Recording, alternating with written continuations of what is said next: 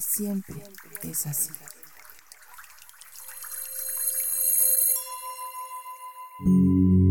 Cierra tus párpados mientras escuchas esto. El merecimiento me vino a visitar. Se veía joven y feliz. Estaba muy relajado y vestía sport. Pasamos una gran tarde juntos.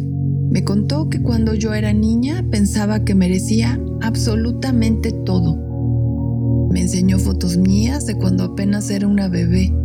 Después, mientras aprendía a caminar y a hablar, ahí estábamos él y yo juntos, de la mano. Cohabitaba conmigo. El merecimiento me enseñó fotos mías después, de los cuatro y de los cinco años, donde él estaba un poco más alejado de mí pero todavía presente. Después aprendí a pensar que me tenía que ganar todo lo que tenía. Así que mi mente entendió que tenía que ser buena y portarme bien para merecer. Fue por eso que no estuvo en mi fiesta de nueve años, porque ese año no me fue muy bien en matemáticas, ni tampoco cuando me enojé con mis primas como a los once. Sin embargo, aparecían las fotos donde yo me sentía sumamente orgullosa de mis logros.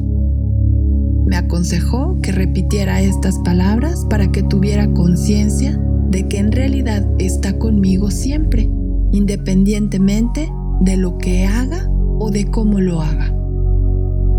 Repite conmigo. Merezco recibir siempre. Merezco tener todo lo que deseo ya que puedo crear lo que yo quiero. Obtengo lo que deseo sin tener que ganármelo. Merezco que el merecimiento sea mi amigo. Merezco ser quien quiero ser. Las mejores cosas de la vida llegan a mí porque las merezco. Merezco una vida próspera y feliz independientemente de lo que mis ancestros hayan pasado. Imagina ahora que el merecimiento está contigo. Siempre ha estado ahí. Quizá al igual que yo, tú lo alejaste sin querer.